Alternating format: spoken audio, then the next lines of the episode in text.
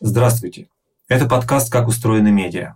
Мы приглашаем лучших российских медиа-менеджеров и расспрашиваем их, как устроены их издания. Ведут подкаст Алексей Березовой и Тимур Тукаев. Сегодня у нас в гостях издатель лайфхакера Алексей Пономарь. Здравствуйте, Алексей. Привет. Алексей, традиционная короткая анкета про ваше издание. Скажите, пожалуйста, какая месячная аудитория? Ну, это на самом деле ответ, который варьируется. Вот если бы вы меня спросили там месяц назад, полгода назад, ответы были бы разные. Ну, в среднем мы отвечаем, что это примерно 27-28 миллионов уников сейчас. Вот. Но в декабре, например, я думаю, мы там перешагнем сильно за 30. Сколько дней с контента в день выходит в среднем? В среднем ну, где-то 20-25 единиц. Угу. А сколько сотрудников в редакции работает? Ну, если взять вот только редакцию, да, то есть это только люди, которые отвечают за выход непосредственно текстов и типа текстов редакционных, то ну это порядка, порядка 30 человек. Хорошо. Для тех, кто не знает, расскажите в двух словах историю лайфхакера. В каком году организовались, почему, как, вот, самыми, самыми общими штрихами. Общими штрихами в 2007 году появился сайт, в феврале 2007 года. В этом году мы пытались отпраздновать 15-летие, да, вот, если бы не определенное совпадение по датам. Начинали с простого, просто была команда увлеченных людей, которые просто экспериментировали с тем, что тогда называлось гордым именем Web 2.0. Вот. Но на самом деле я хоть и был знаком со многими ребятами, кто делал сайт тогда, я к сайту присоединился только в, к, к изданию, к медиа, как бы мы себя ни называли. Мы, в общем, я здесь 12 лет, то есть 2010 года. Вот. И, соответственно, мы прошли путь от э, такого блога, да, когда это было еще модным словом и было чем-то крутым, до одного из крупнейших изданий Рунета – а вот то, что касается этого роста, как ты считаешь, почему он произошел? Ну, потому что мы все очень хорошо работаем. Иначе бы тебя не было на этом подкасте. Ну, нет, ну действительно, как бы сложно ответить как-то иначе. Ну, мы очень долго, упорно, настойчиво, очень хорошо делаем свою работу. Вот. То есть мы идем, и с самого начала шли от того, что может быть интересно. Ну, для начала это было такое, ну, типа, что может быть интересно нам самим. Потом в какой-то момент мы стали задаваться логичным вопросом, а что может быть интересно самым разным сегментам аудитории в Рунете, тогда еще не очень большом э, по сравнению с нынешними показателями.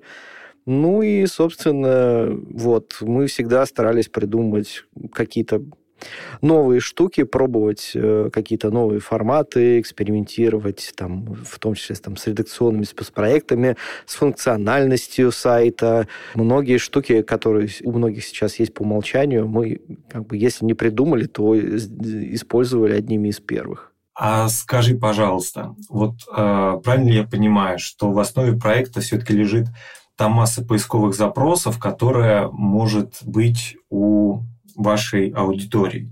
Это не совсем так. То есть, да, безусловно, ну, то есть SEO – это очень большая тема. Вот, если у нас есть в плане разговор о ней, то мы, в принципе, лучше... Я бы лучше прямо отдельно про это рассказал, но а, отвечая на заданный вопрос, если говорить о том, что лежит в основе проекта, в основе проекта лежит прежде всего вопрос, а есть ли у человека такая проблема, во-первых, а во-вторых, будет ли человеку интересно раскрытие той или иной темы, того или иного вопроса, будет ли ему интересно об этом прочитать в принципе, надо ли ему об этом знать в том числе. Как вы отвечаете на этот вопрос? То есть как вы отдаете приоритет той или иной теме? То есть, что попадает в контент-план, что не попадает? Какие критерии?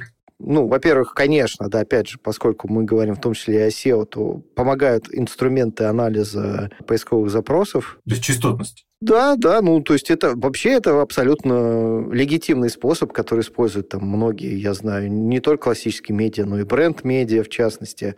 Ну, потому что вполне логично. То есть мы в интернете сейчас, э, в российском сегменте даже, там больше 100 миллионов человек, кажется, уже хотя я могу ошибаться там в цифрах. Вот. Э, и э, это это не такая уж однородная среда, у них очень разные интересы. И мы достаточно давно поняли, что ну вот 30 человек не могут ответить, э, не могут думать так же, как 30 миллионов, которые к нам приходят. И поэтому нам нужен какой-то фактор верификации этого. И вот э, утилиты для анализа там, частотности – это, в принципе, такая самая базовая вещь. Даже просто, просто повбивать э, как, какой-то инсайт в строчку поиска, да, и посмотреть, например, автозамену какую-нибудь, какую выдачу выдает э, поиск на этот запрос, часто может очень серьезно вас подвигнуть к пониманию того, что, ну, возможно, как бы есть какие-то штуки, про которые вы вообще не могли представить, что про это нужно писать. Ну, я вам простой пример приведу. Ну, когда-то вот совершенно из простой вещи выросла, выросла одна из довольно больших статей, даже не статей, а серии статей. То есть, вот казалось бы, ответ на вопрос, как варить сосиски.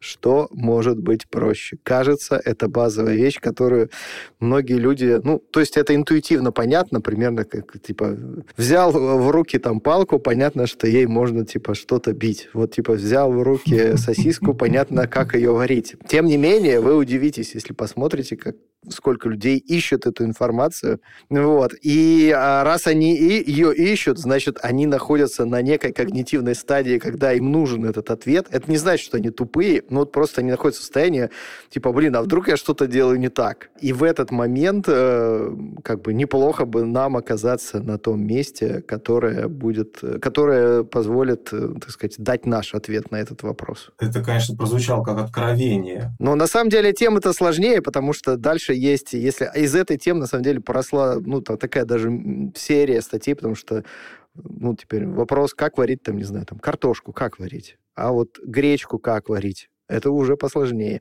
А рис как варить, чтобы он не слепался? Это вообще... Подожди, подожди, ты валишь, валишь, да? Заваливаешь.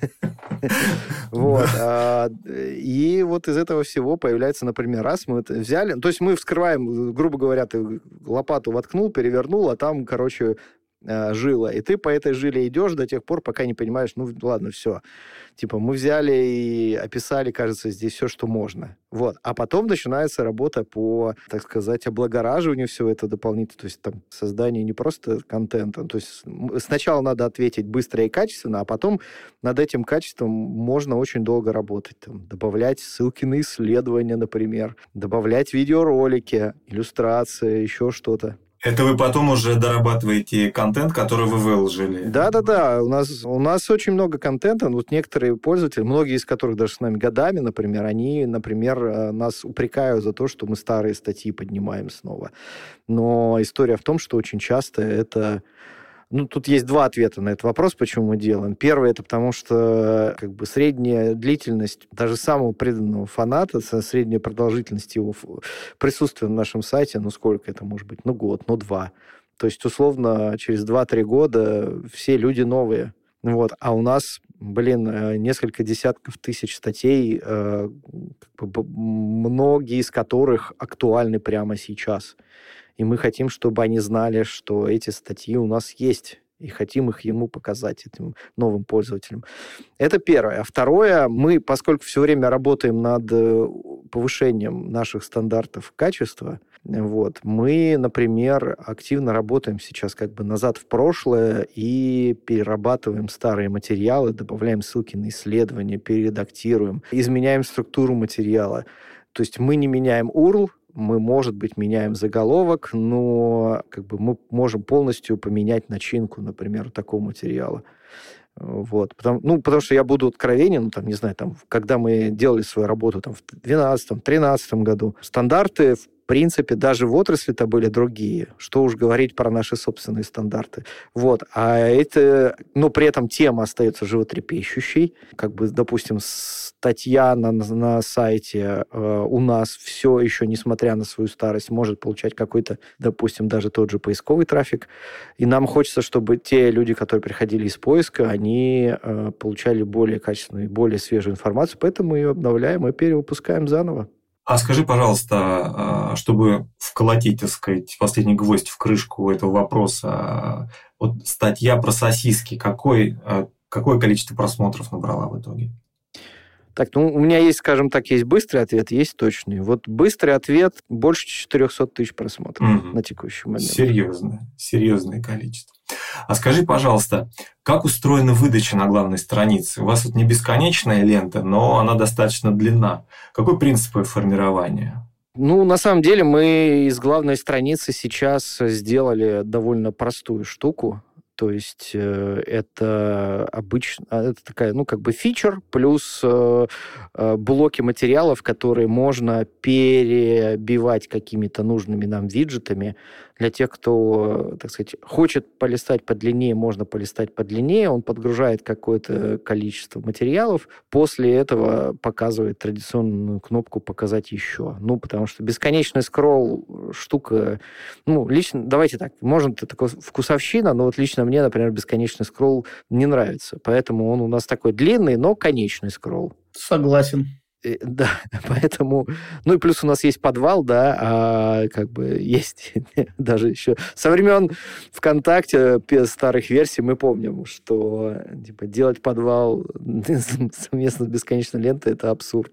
Хорошо. А для выдачи никаких инструментов персонализации не используете? Сейчас вот ML модно. У нас многие как бы об этом как бы просят. Ну, не то чтобы много, ну, многие такие вот преданные фанаты, в том числе там нашего мобильного приложения, говорят, что мы хотим, значит, персонализацию, все такое. Я, честно скажу, я большой противник персонализации. Именно в рамках медиа. Потому что на примере наших социальных сетей мы видим что пресловутая эхо-камера – это штука вполне себе не иллюзорная. И а, почему вдруг я должен отказывать нашим материалам во внимании читателей в то время, когда читатель, может быть, и сам не знает, куда он зайдет и что он увидит. Вот. Пусть даже это мнение, допустим, может, он зайдет, увидит, захочет оставить мнение, пусть даже это мнение будет негативным и так далее. В общем, у меня э, редакция работает над тем, чтобы создавать один из лучших образцов контента, без э, всякой скромности, могу заявить. И ограничивать и давать алгоритмам, каким-то алгоритмам, короче, возможность не показывать нашей аудитории этот контент, я считаю, это преступление против собственной редакции. А я редакцию очень люблю и уважаю, чтобы с ней так поступать. Вот. Ну и сколько, ну, простите, но 20 э, заголовков в день в ленте, ну, ну, каких ни покажи, алгоритмически отобранных, не алгоритмически отобранных. Э, человек, что такое, очень плохо потребляющий в целом большие единицы контента, очень плохо, все хуже и хуже клюющие на всякие тизеры. Вот, ну, если только это не кликбейт, там, откровенно. Кликбейт все еще работает. Вот. Ну, в общем, информационный фон и так перегружен. А я считаю, что это личная задача человека, а не алгоритмов, фильтровать тот поток контента, который на него идет. Поэтому у нас, в общем-то, и даже даже лента, она выглядит максимально компактно. То есть это, кроме фичеров, это просто по сути, лента заголовков с минимальными... Там нет ни плит... Мы отказались от плитки, хотя у нас плитка была. Отказались от всего. Мы просто говорим тебе, чувак, вот тебе список заголовков, выбирай, куда ты хочешь сейчас пойти. И это же дает вам возможность сформировать э, повестку свою, свою или картину мира для читателя. То есть определенное как бы заявление со стороны редакции. Да, да, да, безусловно. Ну, то есть мы не целим уж так уж совсем высоко, но вот в моменты каких-то критически важных событий мы имеем возможность, например, выставить на всеобщее обозрение те материалы, которые, на наш взгляд, у нас могут помочь, э, там, не знаю, чуть лучше понять происходящее в мире даже. А расскажи, о, о, о чем ты говоришь? Какие материалы, например? Ну, я вот такой из последнего приведу такой пример. Э, в момент, когда случилась глобальная турбулентность на фоне геополитической неопределенности, как у нас принято писать. Прекрасная формулировка, да. Да, я вообще, у меня есть, появилось маленькое хобби, я коллекционирую эфемизмы, связанные с э, тем, что происходит вот. Ну и вот, когда, вот, собственно, случился вот этот вот э, высокоэмоциональный период, э, мы опубликовали, например, статью про то, как собрать тревожный чемоданчик. Это была старая статья, она в первый раз вышла в 2014 году на фоне, понятно, тоже каких событий. Вот. Мы ее пересобрали, быстро актуализировали, подняли, и она получила свое внимание, и многие люди, ну, канализировали как-то свою тревожность туда, например. Плюс добавили туда материалов, как справляться с тревожностью, как реагировать на новости, как, наоборот, не реагировать на новости. Вот. Ну и вот как-то так вот мы постарались для наших читателей поработать э, такими в моменте терапевтами, короче. Угу. А вы анализировали, как он, изменилась аудитория или вот медиапотребление аудитории за последние 9-10 уже месяцев почти?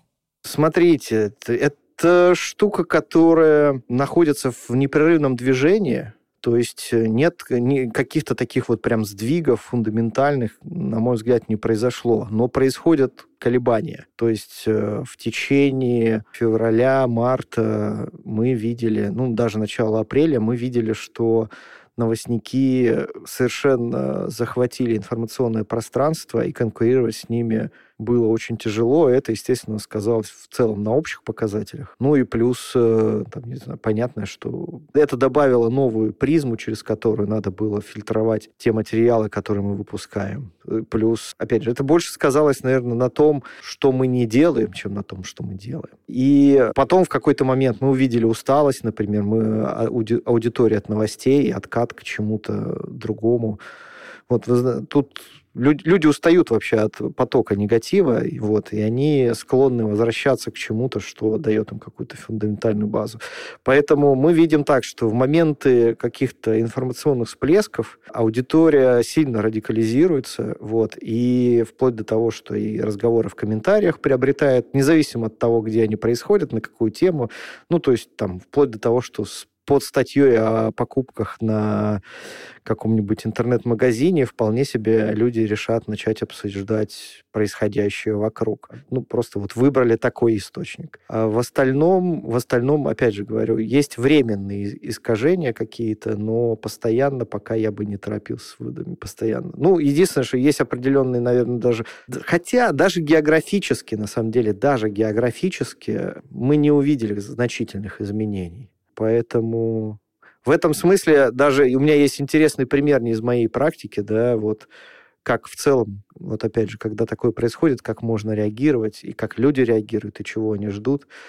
Одно сейчас уже не главный редактор, но на тот момент главный редактор одного очень популярного сайта вот, рассказывала, что в момент, когда в 2014 году случилось несчастье с малазийским Боингом, на следующий день они в редакции думали, что делать. Вот. И они выпустили статью с, э, там, условно говоря, с милыми енотиками. И получили совершенно тонну какую-то позитивного фидбэка, кучу просмотров и так далее. Потому что люди просто, как сказать, ну, они послужили такой точкой эскапизма. Вот. Это тоже штука, которую надо делать. Мы с таким особо не играемся, мы не очень приветствуем именно эскапизм, вот. мы скорее больше за осознанность, но как бы это тоже метод, тоже метод работы в медиа. Скажи, а вы формулировали для себя какую-то, то, что называется, вот, продуктовую модель, какой-то вот, информационный продукт для себя? Как он выглядит? Что такое лайфхакер для вашего пользователя?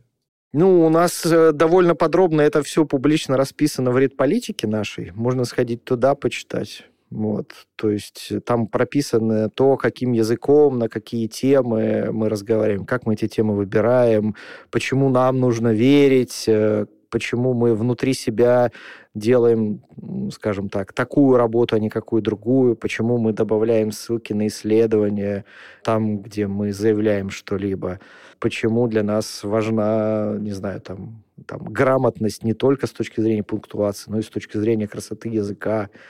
Вот. Все это есть, все это можно почитать. Welcome. Хорошо, спасибо. Мы положим тогда ссылку на редполитику в описании подкаста, слушатели. Отдельный домен э, lifehacker.media, если что, все там лежит. Хорошо. А то, что касается аудио и видеоконтента, мы видим, что у вас достаточно активно развивается подкаст, и, может быть, менее активно, но на YouTube тоже есть свой канал. Вот про это пару слов можешь сказать? Почему начали, почему пошли в слово и в видео? Ну, пошли, на самом деле, в видео чуть раньше. Хотя, как посмотреть? Нет, давайте так. Первый подкаст мы запустили еще году в 2010, если мне память не изменяет, если не раньше. Когда это была еще первая волна подкастинга, был у нас такой подкаст 42, вот, сейчас мало кто вспомнит, но в свое время тоже было довольно заметное явление. Потом э, вместе с угасанием интереса к э, этому формату в целом на рынке мы его как-то прикрыли и вернулись к нему уже буквально лет через 5-6, в 2017 году, когда увидели, что, во-первых, разворачиваются стриминговые платформы в сторону подкастов, и это становится интересной точкой дистрибуции, потому что до этого, если кто забыл, или не знает, слишком молодой был. Это нормально вообще.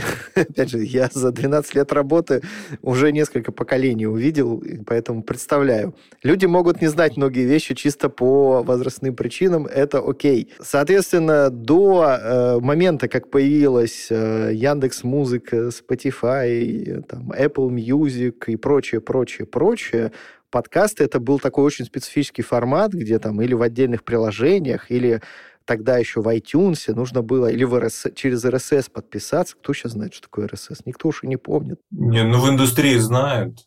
А, ну, да, да. Ну, знает мало кто, пользуется еще меньше, наверное. Вот. И, соответственно, нужно было подписываться. Все эти выпуски выгружались, никакого стриминга тогда не было. Ты это все качал себе на устройство и слушал. Это такое было такое персональное карманное радио, очень привлекательная на тот момент идея. Но тогда в этом всем, ну, это было технически сложно, а стриминги сделали это простым. И более того, стриминги э, увидели, что, блин, подкастеры сумасшедшие люди, они делают кучу крутой работы и э, делают ее бесплатно. И поэтому они начали прям активно в это инвестировать. Вот кому-то даже это стали приплачивать со временем, но не очень больших денег, опять же. Ну вот и мы как-то вот на волне очередного подъема увидели, что, ну, если есть такой тренд, почему бы нам в нем не поучаствовать? Хотя бы мы, э, как бы, скажем так, долго для себя формулировали, зачем нам это надо. И даже больше, скажем, мы года два-три это делали, прежде, прежде чем заново не сели с вопросом, вообще зачем нам подкаст-то нужен? Вот, ну хорошо, мы его делаем, он занимает довольно значительную позицию. То есть подкаст лайфхакера, для понимания, он несколько лет э, входил и, по-моему, до сих пор входит э, в список один, одного, ну, одних самых прослушиваемых шоу ну, по версии самых разных стримингов. Не совру сейчас. Вот. Скоро как раз ждут итоги года нас, и мы узнаем, ну, а смысл, да, задумываться?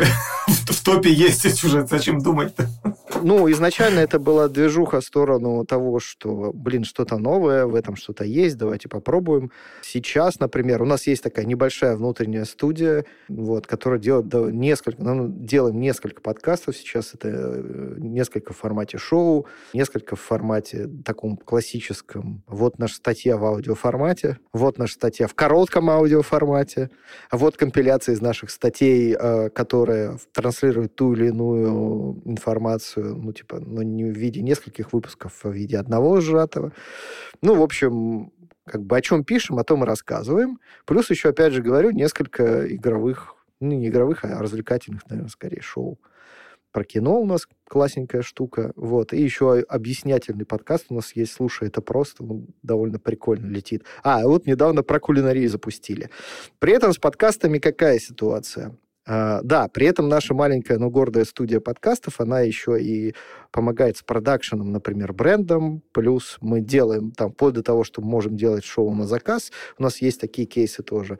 Uh, но с точки зрения бизнеса, я думаю, сейчас, э, если вдруг нас слушает представители других независимых подкаст-студий, они подтвердят, что денег во всем этом все еще очень мало. Несмотря на то, что много-много лет, что контент кажется востребован, что десятки тысяч слушателей у самых успешных шоу просто на выпуск приходится. Денег во всем этом все еще нет. Монетизацию все еще не придумали. Спонсорство работает очень плохо. В лучшем случае там какие-то отдельные очень медийные личности собирают что-то через платформы а-ля Patreon. И, в общем, с точки зрения... Ну и в подкастинге все устроено так. То есть это совсем не новый YouTube.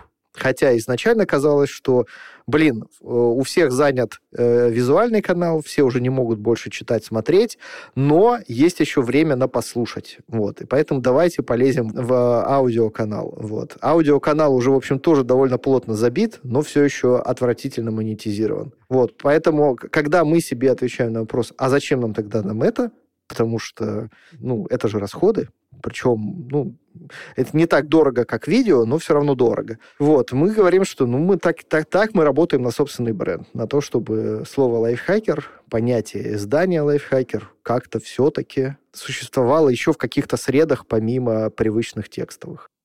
Слушай, ну там нет денег, но трафик хотя бы есть. Нет, трафика тоже нет, на самом деле. Ну, замечательно. Нет, да, действительно, нет, я очень скептичен на самом деле. И ко всем, кто делает подкасты, коллеги, я вас очень уважаю. Но будем откровенны, мы все этим занимаемся больше из любви к искусству, чем ради ну, там, из уважения к аудитории какой-то потенциальной и так далее. Но, чтобы рассказать какую-то историю, но точно мы все это делаем не для денег и не для своих, наверное, работодателей. Ну, я просто веду в скиллбоксе подкаст про программирование. Вот. Это чисто, короче, мой проект по фану, который оплачивается работодателем фактически. Я не могу измерить никак его результаты. Я понимаю, что, скорее всего, никаких особо результатов нет. Вот. Но благо стоит он недорого, и можно его потом переиспользовать в расшифровке, там, в статьи, в интервью, и они неплохо заходят. Вот. Но сам подкаст, конечно, ничего не приносит фактически. Кроме какого-то комьюнити, которое слушает, впечатляется. Я бы сказал даже не то, что ничего не приносит, а просто нет инструментария, который бы более-менее точно отвечал на вопрос, как вообще люди клюют, не клюют, как бы меняется ли у них отношение, например, не знаю, переходят ли они куда-то. То есть э, в этом формате ничего, ну просто нет такого инструментария сейчас. Может быть, со временем технологии дойдут, но я пока не очень представляю, как и когда. Даже обратную связь фактически никто не оставляет там на Apple или еще где-то. Ну, типа, мало да, да, да, с этим тоже сложно. То есть это, это, это трудно, в общем. Ну, забавно, конечно, мы обсуждаем это в подкасте, ну, окей. Про монетизацию подтверждаю, да. Хорошо. Э, Алексей, а скажи, пожалуйста, чем продукты у вас занимаются? Как устроен у вас вот процесс э, разработки новых фич, продуктов, гипотез? Как вот вы ну, продукты занимаются тем, чем они должны заниматься. Они занимаются, сейчас будет поразительный инсайт, развитием продукта. Собственно, смотрите, время от времени мы садимся и собираем в кучу и идеи, которые у нас в разное время приходят. Потому что идеи рождаются ну, очень часто, спонтанно. Ну, типа, неплохо бы вот так сделать, неплохо бы вот это сделать. А, причем э, идеи часто стекаются из самых разных источников. Где-то редакция пришла и сказала, вот, блин, нам вот это вот неудобно, а неплохо бы сделать вот так. Э, где-то мы посидели, посмотрели на примерно... Я говорю мы, потому что в целом я продолжаю тоже участвовать в работе продуктовой команды, хотя э, стараюсь делегировать максимально всю работу с этим связанную. Опять же, немножко уже не моя эта задача как генерального директора, наверное. Вот. Но исторически, опять же, со времен, когда мы были маленькими и все отвечали за все, вот все-таки скилл остался, вот я его регулярно практикую. Вот. Но есть бэклог, есть набор идей, которые мы собираем, тщательно культивируем, регулярно перетряхиваем, оцениваем, ставим в очередь или, наоборот, отказываемся. Вот. Э, соответственно, продукты формулируют из этих идей какие-то гипотезы, несут это все потом в дизайн для того, чтобы получить какую-то базовую первичную визуализацию. Потом это в виде, опять же, какого-то чаще всего, чаще всего, если это не радикальные изменения, в виде эксперимента выкатывается на сайт, ну и мы, опять же, по заветам, так сказать, лучших практик стараемся понять, а что у нас, какая метрика после этого изменилась. Ну, никакая, а то есть та метрика, в которую мы целим, она меняется или нет. Ну, типа, что-то происходит или нет. Люди жмут, люди реагируют, люди проводят больше времени на сайте. Визуально даже, в конце концов, стало ли лучше, не сломалось ли что-то где-то еще. Потому что современные медиа — это настолько многоуровневое, короче, понятие, что вот так вот легко, знаете, вот помню, в 12, 13, 14 году прекрасные были времена. Я мог утром проснуться, открыть исходный код э, сайта, поправить пару строчек и типа так, вау, новая функция, крутяк. Или там плагин какой-нибудь поставить, блин, класс, аудитория, пользуйся. Фиг там. Сейчас месяцы могут пройти, прежде чем то, что у меня в голове появилось, как типа, а вот что бы, если мы вот это вот попробуем. Вот, прежде чем я это увижу в реальности, оно изменится 10 раз, вот, пройдет э, кучу этапов там приемок, тестирования и так далее. И потом, соответственно, еще и аналитики. Так что у продуктов самое, что ни на есть продуктовая работа. То есть, ну, блин, наш сайт — это продукт, это развивающийся продукт. И у них есть работа, много. А сколько человек в продуктовой команде? Ну, сейчас два. Угу. Хорошо, спасибо. По монетизации хотим тоже пообщаться. Вообще, какие способы используете? Понятно, что там наверняка есть нативка, есть какие-то спецпроекты, подкаст, я знаю, продаете. Что из этого классно работает, что похуже? Ну, опять же, Зависит от того, когда вы спрашиваете. вот. Год назад я бы, может быть, дал другой ответ на этот вопрос. Сейчас могу, наверное, ответить так. Хотя базовая концепция у меня уже давно сформировалась, и я ее постарался даже просто в управленческую отчетность просто зашить нашу. Смотрите, три я вот так выделяю, что вот конкретно лайфхакера, и, в принципе, любое медиа может пойти этим путем, а, есть три таких основных доходовых стрима три категории доходовых стримов. Первое, и, и они совсем не по форматам разделяются, если что. Мы их разделяем по способу извлечения, так сказать, полезных этих ископаемых из недр. Первое – это прямые продажи. То есть у нас есть отдел продаж, э, который продает определенный набор услуг. Это может быть нативные статьи, это могут быть спецпроекты, это могут, может быть до сих пор медика, это может быть э, размещение в немногих оставшихся социальных сетях, даже, даже. То есть, в принципе, есть набор каких-то позиций в прайс-листе, которые можно приобрести.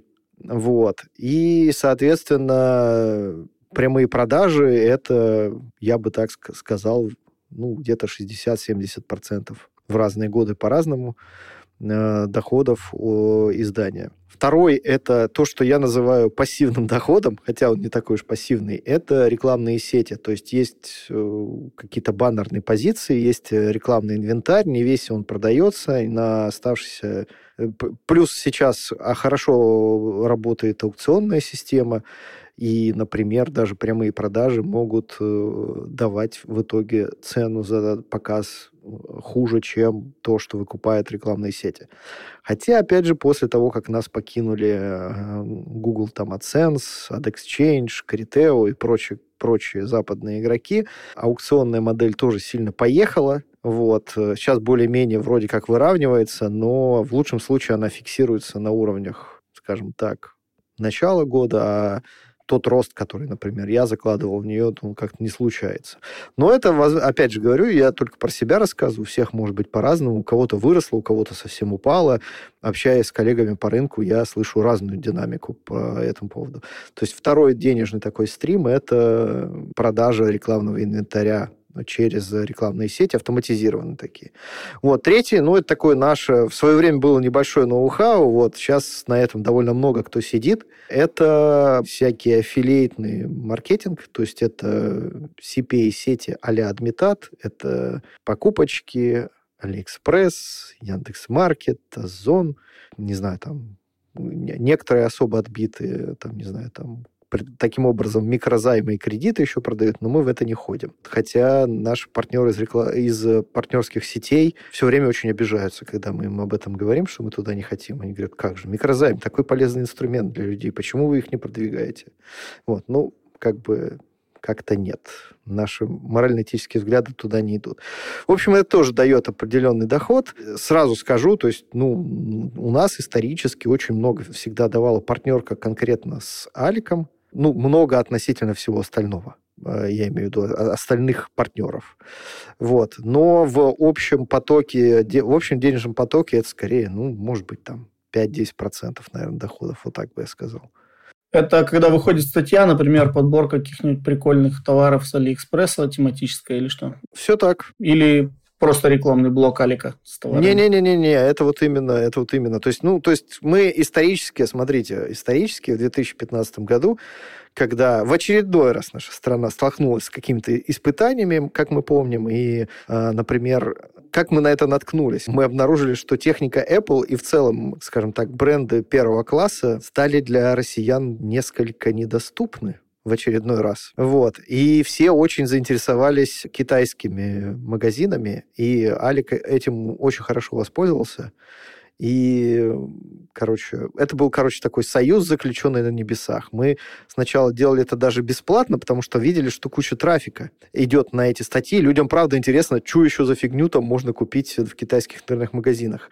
А там, правда, много чего интересного можно купить. Знаете, как э, у меня есть шутка про то, что если вы хотите, придумали какую-то функциональность на сайте, скорее всего, есть такой плагин для WordPress. Вот, скорее всего, кто-то уже это придумал и сделал плагин. Вот, очень редко подводит это правило. Вот такая же штука про штуку на Алиэкспресс. Попробуйте примерно описать, что вы хотите, как, чтобы выглядела та вещь, которая вам нужна. Скорее всего, что-то похожее уже есть. Там простой пример. Искал подставку для телефона недавно, чтобы там можно было телефон на MagSafe, на магнитик повесить, а рядом положить наушники на беспроводную зарядку и часы еще Apple Watch заряжать тоже. Вот. И оказалось, что таких штук ну, типа, 20 разных видов. Мы несколько лет назад с друзьями просто прикалывались, ну, придумывали какую-нибудь дичь, чуть ли не рандомно слова составляли и просто проверяли, есть ли это на Алиэкспрессе. Вот было все, короче. Че, вот реально, вот какую дичь мы не придумывали, все это было на Алиэкспрессе.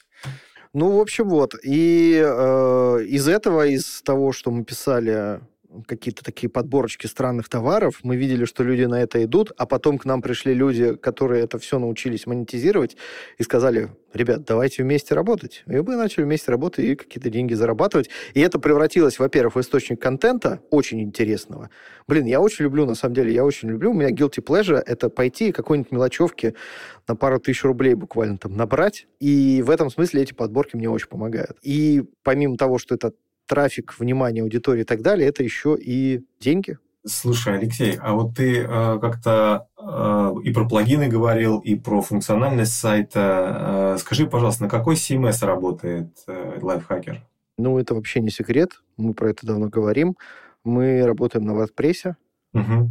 Но единственное, что с момента, когда я в последний раз об этом рассказывал, а было это, наверное, пару лет назад, у нас произошли небольшие технические изменения. Если кого-то интересуют технические подробности, мы э, написали новый фронтенд, вот, и поэтому, грубо говоря, на, как редакционный редактор и э, там, базовая CMS для редакции это все еще WordPress, а вот вся функциональность на фронте э, это все отдельное веб-приложение, написанное там у нас на Vue, таком фреймворке JavaScript. Вот, это, конечно, ну вот, и, соответственно, WordPress с этим фронтендом просто по API общается. Это два разных приложения. Это, конечно, как бы это сказать, решение, которое далось нам нелегко, и в целом это, конечно, challenging experience, потому что ну, ну, перед нами стояла дилемма в какой-то момент. WordPress э, штука, которую мы научили работать при нагрузке, там, в, например, в 2 миллиона уника в сутки,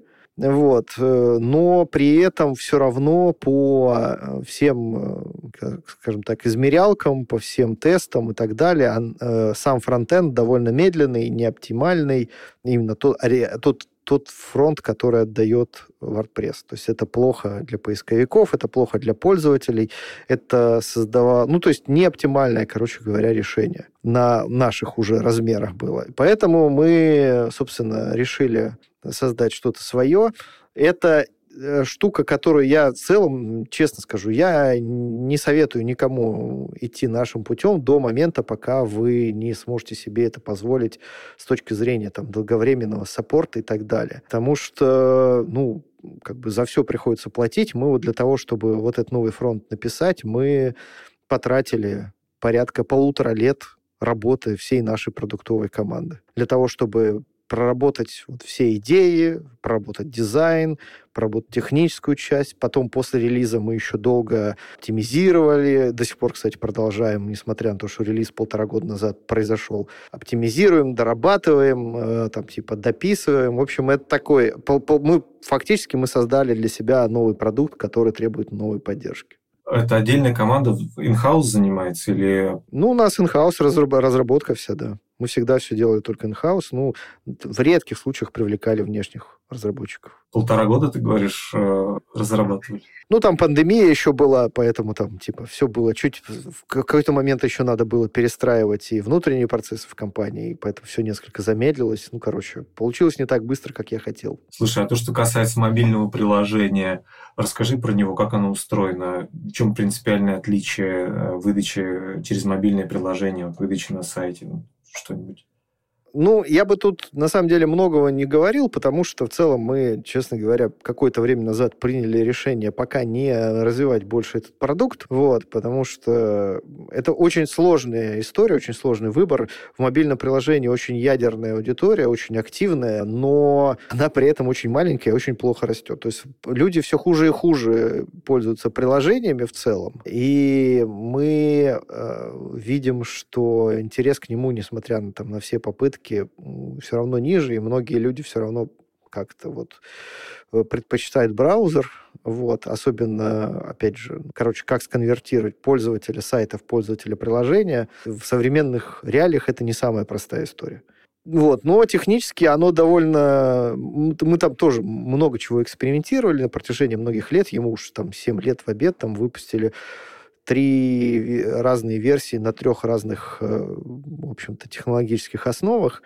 Сейчас, если я правильно помню, у нас э, нативные версии для обоих платформ, и для iOS, и для Android, это просто такие, ну, это такой фронтенд к тому же API, который есть у, короче, как, к, к тому же API, который общается, например, с API для веба. Вот, то есть э, по сути, это такая просто чуть более нативная версия сайта вот, для телефонов. Вот, функциональность максимально близкая у обоих, вот, но визуальные решения, естественно, разнятся, поскольку есть определенные возможности и так далее. Вот, вообще мобильное приложение нам подарило очень важный инсайт. Мы в какой-то момент сделали локальные закладки там, вот. И, честно говоря, это была просто функция ради функции в как, ну, долгое время. Ну, просто вот сделали и сделали.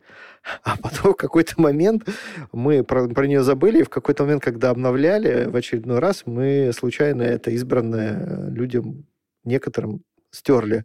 И мы обнаружили, что это очень важная функция, и люди за, него, за, него, за нее очень переживают. Очень переживают за все эти статьи, которые они откладывают в закладки. Хотя я вот лично как хардкорный такой интернет-пользователь, у меня есть закладки в браузере, у меня есть там при желании там куда только можно не, не, и нельзя сохранить нынче URL, если тебе надо. Там кто-то в Telegram, кто-то в заметке, кто-то до сих пор там еще помнит специальные закладочные сервисы и так далее, и так далее, и так далее. Способов сохранить закладки много, но наши пользователи сказали, нет, нам нужен еще один в вашем приложении. А потом они начали, стали приходить с запросами типа, а почему у вас нет этих закладок на сайте? И мы сделали их на сайте. Вот, а как бы сделали там синхронизацию, там хранение, вот это все, короче, э, вот так, короче, вот приложение привело нас к созданию новой функции, про которую мы даже не думали. Даже не думали, что она нужна. Оказалось, нужна. Там у людей по тысяче закладок хранится. Это с ума сойти просто. Библиотеки целые. Слушай, а есть какой-то стандартный набор метрик, который ты смотришь каждый день, принципиально? Ну, я простой человек. Я захожу, открываю, там, не знаю, там, реал-тайм в моменте. Когда очень долго смотришь на реал-тайм, очень грустно, кстати, что Google Реал-тайм начинает смотреть на тебя. Очень долго. Ну нет, ты начинаешь понимать, типа, хорошо дела. Вот просто смотришь на цифры и понимаешь, хорошо сейчас дела у сайта или нет прямо вот сейчас. Надо ли что-то делать? Надо ли идти в редакцию и говорить, ребят, подбросьте там дровишек, у нас что-то как-то это не очень... Котел не очень варит. Да, можно так вот прям в, в моменте, можно подбросить, и трафик пойдет вверх. Ну, да, в целом, ну, типа, такие вот, типа, есть такие способы, да. Ну, они, правда, работают с переменным успехом, я честно скажу. Раньше все было лучше, раньше можно было управлять этим проще. А сейчас, сейчас, конечно, посложнее. Вы уже открыли формулу вирусного контента? Как сказать, я думаю, что мы ее несколько раз открыли и закрыли обратно, потому что наша цель немножко другая. Ну, то есть мы были, в какое-то время мы еще в там, году в 12, 13, 14, когда еще люди не наигрались в социальные механики, мы много с этим экспериментировали, собирали там посты на много тысяч лайков, собирали активности на много тысяч подписчиков. Но мы видим, видели, что это все хуже и хуже работает, ну и платформы этому сопротивляться стали активно в какой-то момент. Вот. И поэтому мы как-то в какой-то момент просто ну, сознательно закрыли для себя эту историю и сказали, ну вот мы про вот такое. Хотя иногда, конечно, случается, но по большей части там все эти успехи случайно. Вот у нас недавно в нашем втором издании в «Горящей избе» такое правильное женское издание, такое без, без перекосов в какую-либо из сторон, с очень правильной женской повесткой, которую я, например, как мужчина, например, даже местами вообще понять не могу. И это, я успокаиваю себя тем, что мне и не надо. Короче, у нас там случилась такая история, вышла статья про то, как надо выращивать сына. Ну, примерно. И к нам из Google Discover, куда эта статья попала, пришел миллион человек. И большая часть из этого миллиона пришла, чтобы сказать, что мы все делаем неправильно. Вот они-то знают лучше, и вообще мы там э, как бы, как мы можем, например, утверждать, что мальчикам нельзя носить розовое, это все ЛГБТ-пропаганда, и нам платит Запад. Ну, короче, это совсем не та аудитория, которую мы звали. вот. Но, типа, но было вирусно. Вот. Здорово. Слушай, а, а были какие-нибудь случаи, когда ты смотрел на цифры и понимал а, что-то важное? Ну, я про инсайты, например. Аналитика помогает принимать какие-то принципиальные решения?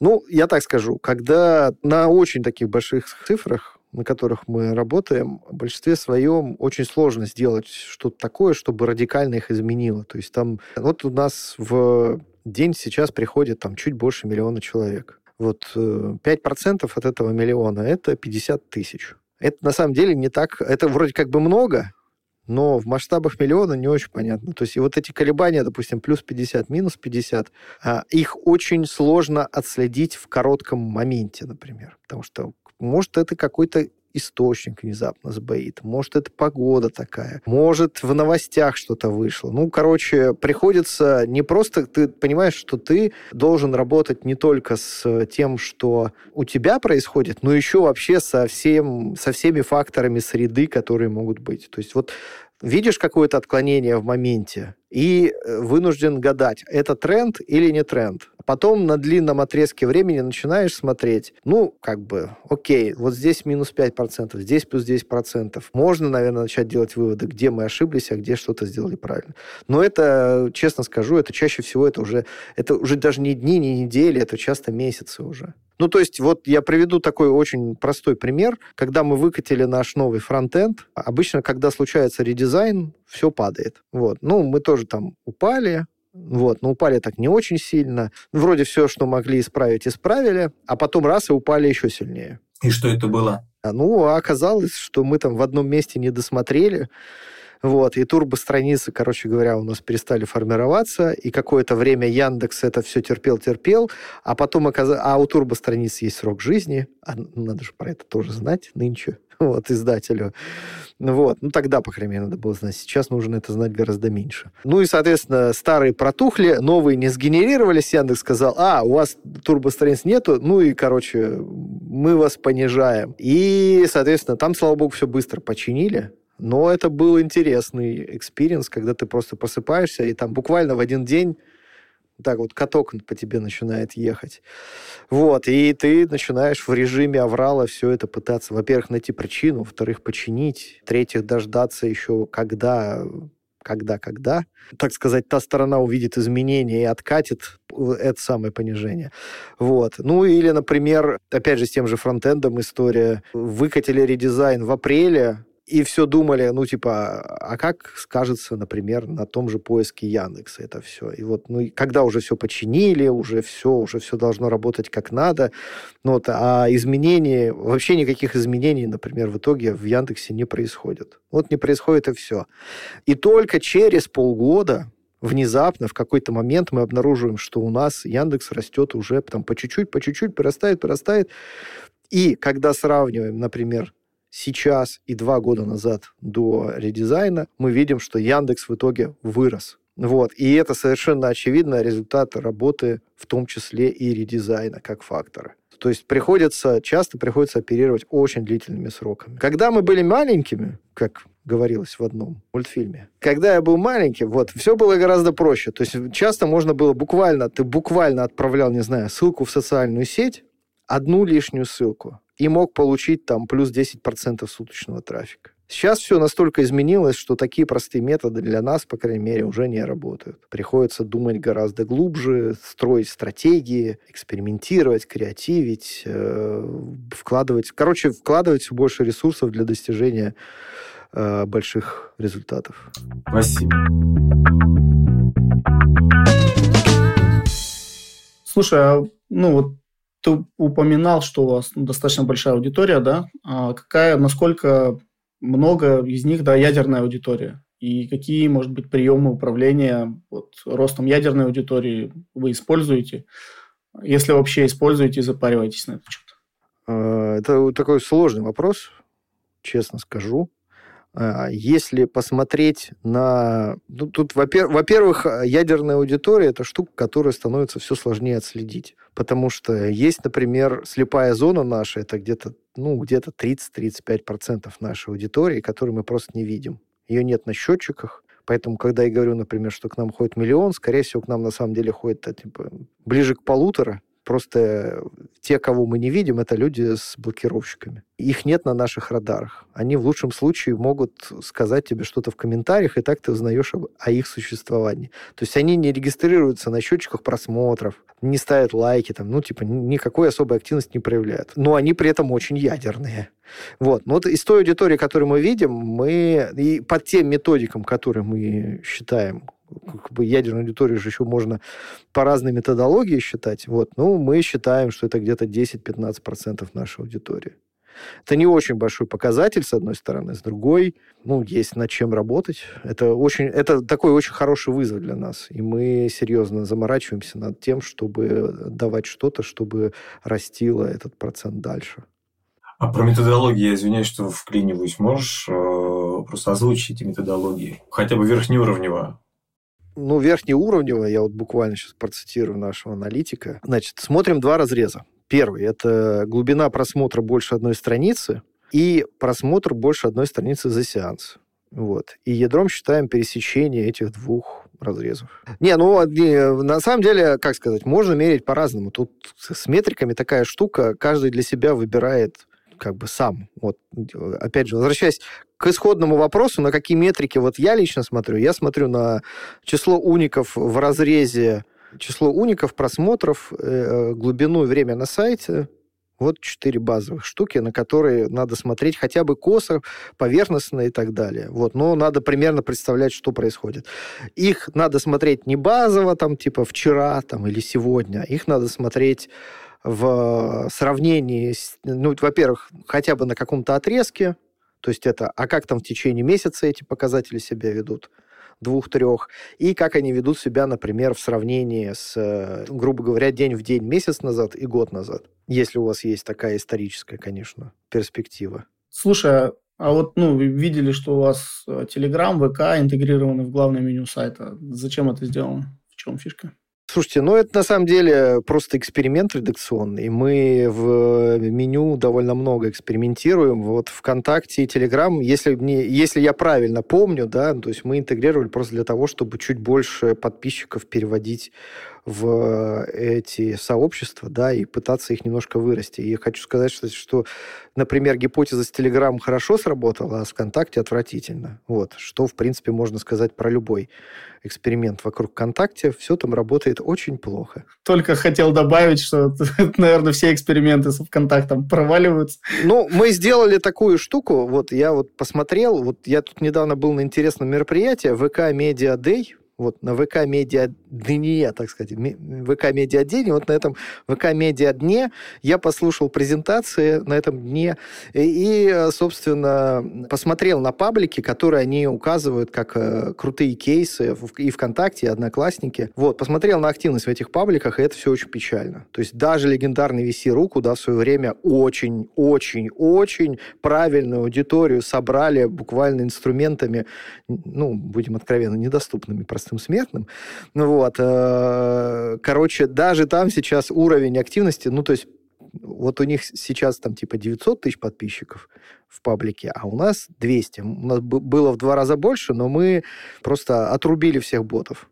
все, кто не проявлял активность, мы просто отрезали их, поэтому стали очень маленькими. Так, ну вот уровень активности, там, лайков, комментариев и так далее, он ну, примерно одинаковый. Вот. И вот я поднимал руку, задавал вопрос, говорю, как же так? Вот давайте спросим аудиторию, у кого все хорошо? Вот.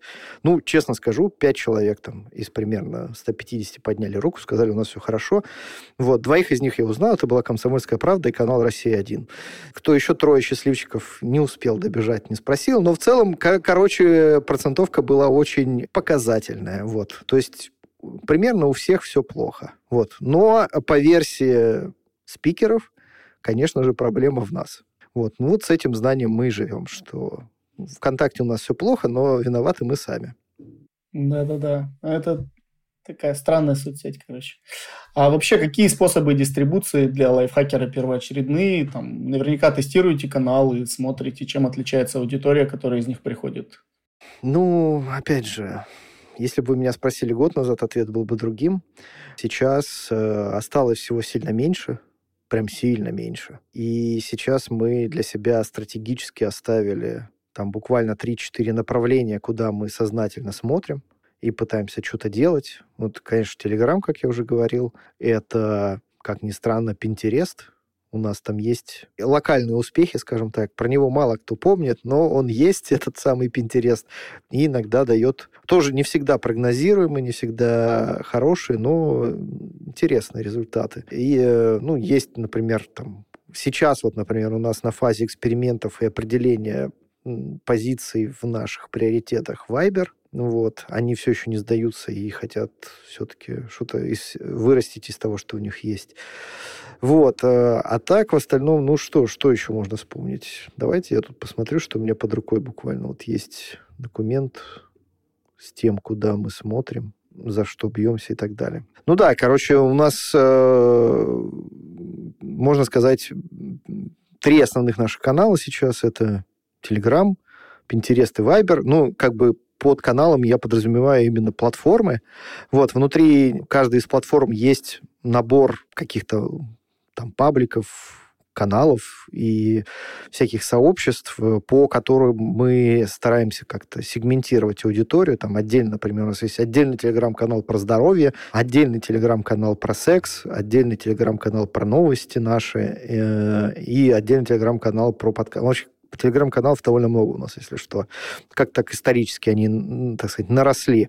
Вот. Некоторые из них хорошо перформят, некоторые похуже. Вот. Ну и, в общем, это такое поле для экспериментов. В Вайбере, в Пинтересте там, соответственно, свои истории, свои, свой набор экспериментов. На все остальное пока мы перевели в автоматический режим, потому что куда-то просто нам законом запрещено смотреть, куда-то просто нет сил, не, нет больше смысла вкладываться, как, например, Яндекс.Дзен, который в этом году закончил свои отношения с медиа, кажется. Вот. Ну и есть еще места, куда сколько не инвестируй, а результат будет одинаково плохим. Это вот, как я уже упоминал, коллеги из двух классических российских социальных сетей ВК и ОК. Слушай, а можешь вообще рассказать какие-то фишки, что лучше всего работает для увеличения мобильного трафика? Ну, в вашем кейсе. Не год назад, понятно, что ты мог бы об этом сказать. А, не-не-не, подождите. Тут вообще в целом, я честно скажу, мы никогда не ставили себе целью увеличение мобильного трафика, потому что для нас лично в, этом, в этой метрике нет смысла никакого. То есть зачем нам гнаться конкретно за мобильным трафиком? Я даже больше скажу. Несмотря на то, что его дофига и становится все больше, ничто так не работает на рост мобильного трафика, как покупка э, человеком мобильного телефона. Вот. Мобильный телефон у нас есть у всех, у некоторых там по 2-3 штуки и так далее. Вот. Времени у них проводят все больше, поэтому, мне кажется, там вообще ничего не надо делать. Все и так хорошо. Люди и так будут потреблять тебя с телефона. Главное, что тебе нужно сделать, это то, чтобы ты на мобильном телефоне хорошо э, работал и функционально более-менее позволял делать все то же самое, что и на десктопе. И про SEO ты э, спойлерил немножко эту тему, говорил, что ну, долго будешь рассказывать, можешь долго рассказывать, но хотелось бы ну, хотя бы верхнеуровнево понять, как вы работаете с SEO. А, ну, просто ваши статьи, материалы, да, постоянно в топе появляются, там, гуглишь а, какие-то дистрибутивы Linux для новичков или что угодно еще. В общем, практически как с Алиэкспрессом, какие слова не введи, со словом «как» появится статья из лайфхакера где-то в топе. Вот, есть ли у вас какое-то SEO-планирование, там, есть ли отдельный SEOшник, который дорабатывает статьи после редакции, какие-то SEO тех задания и так далее, и так далее? Честно скажу, что исторически, на самом деле, большая часть этих заслуг была изначально, как бы досталась нам не потому, что мы делали что-то сознательно, а потому что, ну, как-то вот так получилось. То есть мы просто действительно писали полезный контент, и он неожиданно стал хорошо отрабатывать в поисковиках. И в момент, когда мы увидели, что социальные платформы, там, Фейсбуке, тогда еще не запрещенные, а нынче, да, и прочие твиттеры любят, например, включать, э, передергивать алгоритм так, что аудитория, которую ты считал твоей, больше не твоя, вот, мы увидели, что поиск, это, кажется, более надежная какая-то, более фундаментальная штука. Мы это поняли еще и после того, как повстречались, например, с командой поиска Яндекса. Это было, знаете, это легендарная встреча, я ее навсегда запомнил. Мы приходили с вопросом, почему у нас поиск, э, доля поиска Яндекса в два раза меньше, чем у Гугла. Чем Гугла. Это было общение сродни сфинксу. Ну, то есть как со сфинксом общаться. Вы должны угадать были? Да, мы должны были угадать. То есть нам дали советы какие-то даже тогда, ну, вот, но потом отдельно написали, что, ребят, мы подумали, наверное, ничего из этого делать не надо, не поможет. Вот. И как нам потом объяснили толкователи, так сказать. Оракулы. Они, да, оракулы. Они сказали, что вы знаете, вот команда поиска это максимально неприкасаемые ребята. То есть их настолько, э, так сказать, настолько то, что они делают, настолько оно неприкасаемо, что пытаться как-то с ними там не знаю, там, о чем-то договариваться, задавать вопросы, почему так, а не иначе. Вот. Они, скорее всего, знают ответ, но вы никогда его не добьетесь. Вот. И это показало нам, что поиск – это действительно очень важная штука. То есть это даже внутри там, того же Яндекса на тот момент, когда эта встреча была, это была просто святая корова. Просто. Ничего, вот, ничего более важного не было. Вот. И мы стали много инвестировать в эту штуку, раз она такая, ну, то есть это core-сервис, база. Где-то это случилось где-то в 2016 году, и мы впервые сознательно пошли в то, что мы, да, сказали себе «да». Вот. Мы еще и посмотрели на конкурентов, которые нас в какие-то моменты стали обходить. И э, большая часть этих как бы конкурентов это были SEO-помойки. Мы сказали, блин, а почему мы э, с нашим прекрасным качественным контентом не можем побороться с SEO-помойками за внимание? В поиске как таковом ничего плохого нет. И э, выделили для начала, у нас было даже такое внутреннее подразделение, мы его назвали там SEO-редакцией. Вот, и просто пошли по базовым вещам, как бы даже не особо оглядываясь на то, где там они собирают трафик, нам мы пошли вот именно туда, где ищут люди. Вот, и отсюда появились все эти истории про там, как варить сосиски, гречку. Вот. У нас одна из самых популярных э, статей у нас на сайте – это рецепт, классический рецепт борща например. В целом у нас есть несколько статей, которые за несколько лет собрали больше 10 миллионов просмотров. Слушай, да, какая самая популярная статья? А, слушай, я, честно говоря, давно не смотрел. Ну, топ-3 или там по ощущениям, неважно. Топ-3, топ-3 по ощущениям и так далее. Значит, очень популярная тема – это как скачать видео с Ютуба. А второе – как варить рис, если я не ошибаюсь. И третье – это, самый, это наш самый борщ. Вот. А они могут, возможно, типа не в, не в том порядке идти. Ну, понятно. Но это вот три штуки, которые... Э, вот. Еще, честно скажу, а, в какой-то момент э, мы обнаружили, что люди очень много ищут секс, причем не просто типа, давайте посмотрим, как там дяденька с тетенькой или в другой какой-то конфигурации что-то делают. Вот. А скорее, а их действительно, ну, то есть у нас очень плохо в стране с секс-просветом, и люди не знают какие-то, ну, типа, базовые или даже не очень базовые вещи. Вот. И когда мы написали про это статьи, мы увидели, что, блин, да, люди действительно хотят про это читать, им это правда интересно. Вот. Э, есть, конечно, ханжи в комментариях, которые пишут, типа, это все пропаганда чего-нибудь и развращение детей, но мы давно уже поставили на сайт плашку 18+, мы вообще на детей не ориентируемся. Нет у нас ничего для детей. Мы для взрослых, осознанных людей. Welcome. Вот. И, соответственно, ну, как мы работаем все? В какой-то момент э, начали в наши инструкции добавлять прям сегменты того, как написать правильно статью, чтобы она хорошо существовала долгое время, получала внимание от поисковиков. Потому что, ну, вот какой нам толк от материала, который вот он вышел, его ни в соцсеточках не поднимешь, если что, ни в поисковиках его не найдешь. Ну, вот зачем автор проделал эту работу? Ну, получил он в моменте там несколько тысяч просмотров ну, десятков тысяч просмотров даже. Но все, после этого материал уходит. Вот. И мы стали больше работать на такие evergreen темы, вечно зеленые, вот, начали, опять же, перерабатывать старое, делать его все более-более актуальным, вот, все более-более заметным. Ну и да, в какой-то момент это стало приносить свои результаты. Это, на самом деле, довольно, честно скажу, тоже не может не беспокоить. Когда ты начинаешь быть зависимым настолько от какого-то одного единственного источника, ну, диверсификация страдает, риск-менеджмент говорит, что так быть не должно. Но вот прямо сейчас в моменте, к сожалению, к большому сожалению, других надежных партнеров у медиа нет новостные агрегаторы, ну, во-первых, вот мы, например, не являемся СМИ, мы не можем попасть в Яндекс Новости простите, как они там сейчас называются, я не знаю. Вот, э, там просто закон, нам законом запрещено туда попадать, понимаете. Вот, э, то, как работает, например, агрегатор новостной у Гугла, это вообще загадка. Я много ходил, спрашивал в индустрии, никто не понимает вообще. То есть вот попало и попало, не попало, ну, как-то вот так вышло. Все остальное, ну, как бы платформы давно закрыты и, как я уже говорил выше, работает очень плохо. То есть других источников трафика, в общем-то, нет. То есть все, что остается, это вот надеяться на поиск и самим превращаться потихоньку в платформы и растить эту самую ядерную аудиторию, которая будет ходить к тебе, потому что это ты, тебя знают, понимают, что там ожидать, и есть как бы конкретный УТП, зачем к тебе приходят. Слушай, ну, я не знаю, вы этот вопрос вычеркнули, но я все-таки, наверное, задам его. Кто из вас с Родионом в итоге, в итоге бороду сбрил после спецпроекта этого знаменитого? А, я сбрил. У меня в Инстаграме фоточки даже есть на эту тему. Это для кого вы делали спецпроект?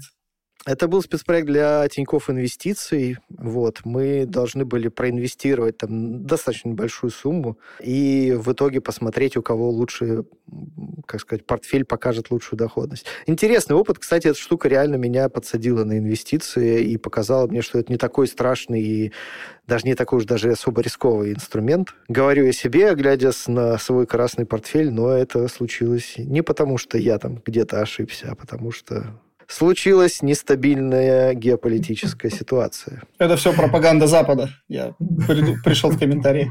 Вот. Ну, короче, да, был такой момент, я сбривал бороду. Хорошо.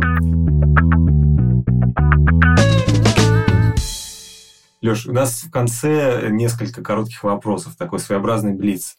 Скажи, пожалуйста, есть у тебя какие-то референсы, на которые ты ориентируешься в смысле развития, стратегии, фич или там, пути в медиа? Да, на самом деле, нет, опять же, ну, вот вопрос, на который вот так вот быстро ты и не ответишь. А, дело в том, что когда-то, да, когда-то были крутые чуваки, на которых ты смотрел и думал, вот классно, вот, вот молодцы, вот быть бы как они, вот вообще супер. Вот просто давайте делать как они. Вот, это сначала это были какие-то западные чуваки, там кто-то потом был в российской индустрии, кому я честно, профессионально завидовал, и, кстати, в лицо им говорил, типа, ребят, вот тут вы вообще делаете офигенную работу, я прям завидую, завидую. Вот, я вообще стараюсь себе эту самую профессиональную зависть, в отличие от человеческой, культивировать, потому что, ну, это такой интересный стимул, такой создает внутреннее раздражение, которое тебя заставляет двигаться вперед. К большому сожалению, большинство из отечественных чуваков, ну, скажем так, мы или их уже обошли, или по естественным причинам они больше не с нами. Вот, это я говорю не про людей, а про проекты скорее. Есть, и поэтому сейчас у меня есть такая некая коллективная, некое лоскутное одеяло. Я вот смотрю на некий набор продуктов. Я даже не буду их говорить, потому что некоторые из этих продуктов даже это я как бы вслух-то никогда не признаюсь, что я на них смотрю. Так это самое интересное, может быть, и скажешь. Из тех, кто руки поднимал на ВК-дне. Да. И не надо вам это про меня знать, вот так я скажу. Вот. А, но это вот, э, я могу так сказать, ну вот у одних хорошо это, у других это, у третьих это, у одних дизайн, у других дистрибуция, у третьих работа с комьюнити, у четвертых функциональность. Ну, три, три. Расскажу, у кого дизайн, у кого дистрибуция. Ну, смотри, вот давай, я вот честно могу сказать, вот типа, вот честно, э, вот, например, э, сочетание технологичности и работы с комьюнити, например, Пикабу, я считаю, типа, номер один в стране. Типа, очень долго никто не воспринимал этих ребят всерьез, но я, когда в 17 или 18 году познакомился с Максом Хрящевым, а, я понял, что, блин, это, это супер история, и она будет очень крутой. Вот, и она такой стала и остается, и как бы каждый раз, когда мы встречаемся с ребятами, там, и с Максом, и с его партнером Севой Кировым, типа, от меня, сука, респекты. Вот, они делают очень классную работу на российском рынке медиа. Им очень непросто, очень непросто, потому что UGC в России это очень проклятая тема. Вот, но то, как они ее делают, вызывает глубокое уважение. Ну, а в дистрибуции у тебя есть какие-то маяки? Честно скажу, наверное, все, что было, все закончилось. Ну, хотя я могу привести хороший пример. Э, вот в одной близкой мне, скажем так, компании есть такой бренд-медиа «Кинжал», оно существует, э, ну, это сайт, и у них, и у них совершенно, совершенно гениальная а, телега, вот. И вот их телеграм-канал, он и по, по динамике, и по форматам, э, короче, это то, что, ну, как сказать, это штука, которую, ну, нельзя сделать так же, ну, просто нельзя пойти и скопировать, но вполне реально смотреть на них и вдохновляться. Что, типа, да, такие истории бывают, есть чуваки, которые могут вот вот просто так смело и так круто делать. Спасибо большое. А расскажи какой-нибудь самый дикий случай из жизни редакции. Честно говоря, их столько. Ну, есть не проходит и года, чтобы копилка не пополнилась. Давай последний. Э, ну, давай так, я последний, наверное, пока не буду. Вот. Скорее, я вот расскажу из того, что я люблю рассказывать давай. обычно. Два случая. Первый случай – это когда-то была такая хакерская компания, которая ломала там банки, роняла там, не знаю, там, они атаковали а, Тинькофф банк в какой-то момент, и спустя какое-то время и им Тиньков публично пообещал, что их найдут, и он для понимания обещания выполнил. Вот. Но пока их не нашли, они э, развлекались тем, что роняли все популярные сайты. Вот. И в какой-то момент они пришли за нами, а, там была такая смешная история, что у нас был назначен на день, когда они за нами пришли, был назначен переезд. Вот, и все было уже готово, нам нужно было только щелкнуть рубильник, и, грубо говоря, старые сервера выключались, новые включались со всем контентом, всем остальным. И в тот момент, когда они начали атаку, э, админы, кажется, даже не успели понять, что случилось, они такие, ой, что-то падает сеть, но нам все равно нужно заводить новые сервера, давайте, короче, выкатили новые сервера, и как бы атака прошла мимо, торпеда прошла стороной. Потрясающе. И чуваки реально... Ну, то есть, причем у них была такая серьезная пушка, то есть все, кого они валили, ложились серьезно. И они для компании Куратор, которая занимается борьбой с дедосами, они тогда хорошую клиентскую базу набили. Потому что все бежали к ним и говорили, ребят, защитите. А мимо нас торпеда прошла мимо, и они публично, у меня есть скрины до сих пор этого твиттера, где они писали, что типа атакуем лайфхакер, а потом, когда им говорят, ребят, ну что-то лайфхакер-то не упал, они говорят, ну нам показалось неинтересным его атаковать, и мы перестали. Замечательно.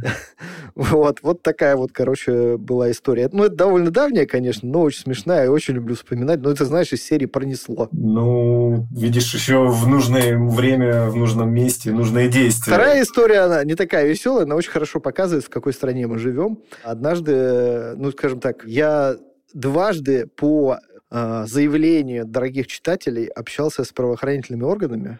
Первый раз я ходил в отдел К, пресловутый, по повестке, потому что какая-то барышня написала, что мы сделали э, Значит, мы рекламируем приложение, которое собирает данные пользователей российских и отправляет их в вражескую страну. А речь шла о каком-то приложении, вот, про, по-моему, тоже по загрузке видео с Ютуба, на которое просто, ну, зарубежный разработчик, и там была регистрация просто какая-то, короче, базовая.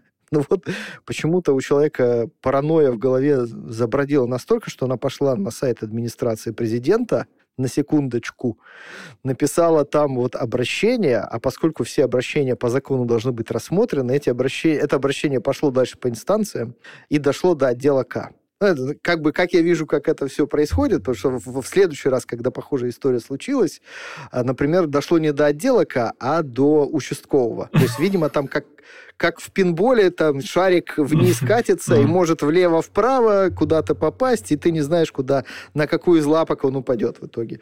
Вот. Э, ну, второй раз, да, второй раз э, у нас, я даже не помню даже саму статью, из-за которой там, по-моему, там было что-то... А, мы написали про номинантов на премию «Оскар», и в каком-то там то ли 16 то ли 17 то ли 18 году, нет, скорее 17-18 году среди номинантов на Оскар была статья, ой, простите, был фильм, скажем так, с ЛГБТ-тематикой. И мы, типа, этот фильм упомянули, описали вкратце сюжет, типа, вот фильм про это, может получить Оскар. Ну, там, типа, среди прочих. Вот. Ну и какая-то дама тоже очень оскорбилась этим, сказала, что это пропаганда всего, чего нельзя пропагандировать, особенно среди несовершеннолетних. Написала, и пришел участковый, и я писал для участкового объяснительную, что мы на самом деле не такие, не имели в виду и все такое прочее. Все это, к счастью, прошло совершенно без последствий, ну, потому что, как сказать, там есть формальная часть, то есть, когда ты должен дать объяснение. И неформальная часть, которая в обоих случаях звучала так. То есть, человек принимает твои показания и говорит, блин, говорит, я понимаю, что это абсурд, но я должен как-то бумажку отнести и показать. Но я могу так сказать, такого становится все больше. Но и реагирует на это власти все хуже.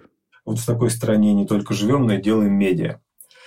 Алексей, пожелай чего-нибудь коллегам из других изданий.